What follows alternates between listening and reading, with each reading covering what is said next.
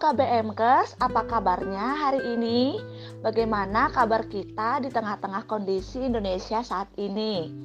Seperti yang kita ketahui, dunia, khususnya kita ngomongin Indonesia ya, sedang ada dalam masa-masa krisis, masa-masa ancaman baik dalam segi kesehatan maupun dalam segi ekonomi aktivitas yang dibatasi setiap hari demi menjaga tidak tersebarnya virus, sehingga pemerintah memutuskan untuk kita boleh sekolah dari rumah, bekerja dari rumah, dan ibadah pun dari rumah.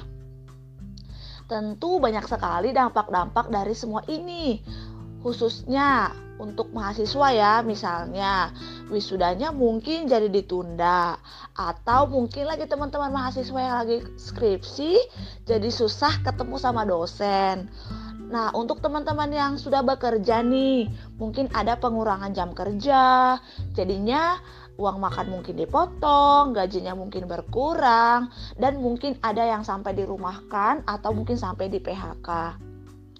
Pada kondisi ini, saya mau ajak kita untuk semakin merenungkan kebaikan Tuhan, semakin merenungkan pemeliharaan Tuhan di masa-masa sekarang ini.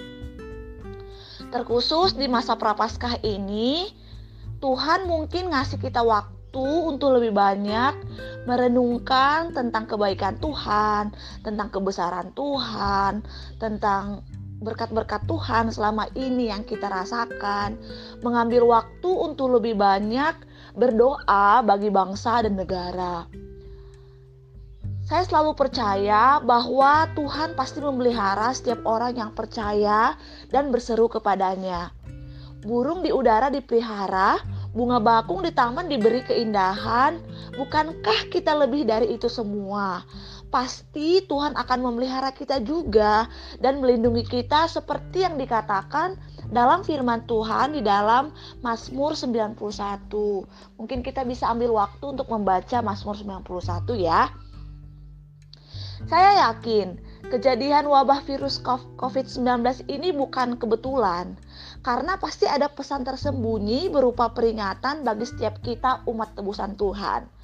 Mari masing-masing dari kita tetap kuat, tetap jaga kesehatan, usahakan juga ikuti instruksi dari pemerintah untuk tetap di rumah aja.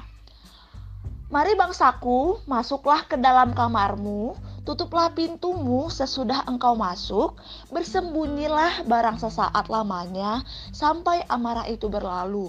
Yesaya 26 ayat 20. Dan serahkanlah segala kekhawatiranmu kepadanya, sebab ia yang memelihara kamu.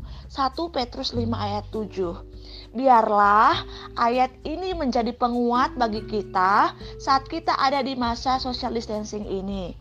Tetap semangat, dan selamat berkarya di hari ini ya.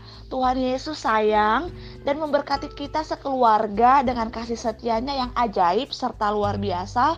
Dan semoga semuanya sehat, bahagia, dan sukses selalu menyertai kita. Shalom, Tuhan Yesus memberkati.